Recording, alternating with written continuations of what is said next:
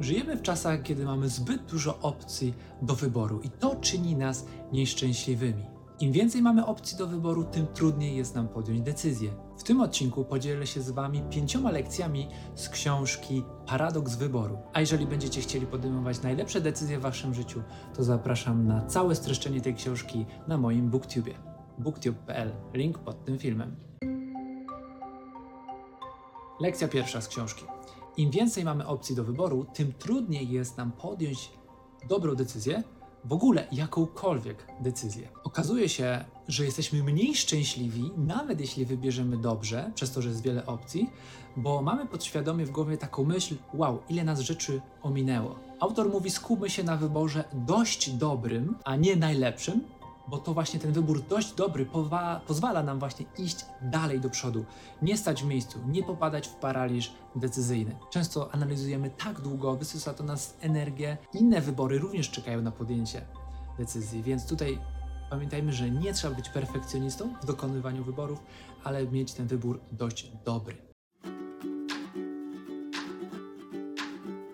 Więcej wolności nie oznacza więcej szczęścia. Dzisiaj zwiększa się liczba opcji do wyboru, co zmniejsza naszą satysfakcję z dokonywanych decyzji. Konsekwencją jest wyczerpanie i przytłoczenie. Przykładowo, drobna rzecz, idziesz znaleźć jakieś ciasteczka na imprezę, analiza 30 różnych opakowań powoduje, że jesteś przytłoczony i niepotrzebnie tracisz czas. Powinniśmy właśnie oszczędzać energię na tych mało znaczących decyzjach, aby mieć tą przestrzeń i zasoby na podejmowanie tych ważnych życiowych decyzji. Autor przywołuje taki przykład, że kiedyś wybór jeansów był bardzo prosty. Przychodziłeś albo pasowały, albo nie. Teraz ilość do wyboru jest kosmiczna. Możesz kombinacje różne tworzyć. Taką kieszeń, taka szerokość nogawki, taki kolor, taki materiał. Jest to wszystko przytłaczające. A to tylko jeden przykład zakupu spodni. A taka rzeczywistość dotyczy naszego całego życia. 3. Stale pojawiają się nowe wybory, które wymagają od nas czasu i zaangażowania. Wybory, których kiedyś nie było. Na przykład oferty ubezpieczeń, sieci komórkowej, wybór dostawcy usług, edukacja, plany emerytalne, system podatkowy, system rozliczeniowy. Decyzji jest dzisiaj do podjęcia dużo więcej niż kiedyś. Ta wolność wyboru, ta mnogość zarazem za tym idąca często nas paraliżuje, zamiast dawać satysfakcję. Tak samo wybór partnera życiowego wydaje się dzisiaj trudniejszy mimo różnych portali randkowych, bo dostrzegamy mnogość możliwości i mamy wrażenie, że coś nas omija. Ludzie, którzy nie potrafią się zobowiązać na całe życie e, drugiej osobie, mają tutaj bardzo trudną decyzję do podjęcia. Właściwie czasem nie potrafią jej podjąć. Ale temat miłości zostawmy na inną okazję. Dlaczego cierpimy z zbyt dużej opcji do wyboru? Autor mówi, że czujemy się gorzej, gdy mamy więcej możliwości. Co za paradoks. Pojawiają się tak zwane utracone możliwości i przez to cierpimy. I nieszczęśliwymi czyni nas właśnie ta obsesja na tym punkcie, co by było gdyby. Zastanówmy się, czy u nas tak nie ma. Czy często nie analizujemy już post factum jakiejś decyzji, wyboru, co by było, gdybym dokonał innej decyzji. To właśnie czyni nas nieszczęśliwymi. Są również koszty alternatywne, czyli analizowanie co mnie kosztuje rezygnacja z czegoś? I te dwie rzeczy, utracone możliwości i koszty alternatywne, wpływają na nasz poziom satysfakcji. Co zrobić, żeby post factum nie czuć takiego mm, żalu?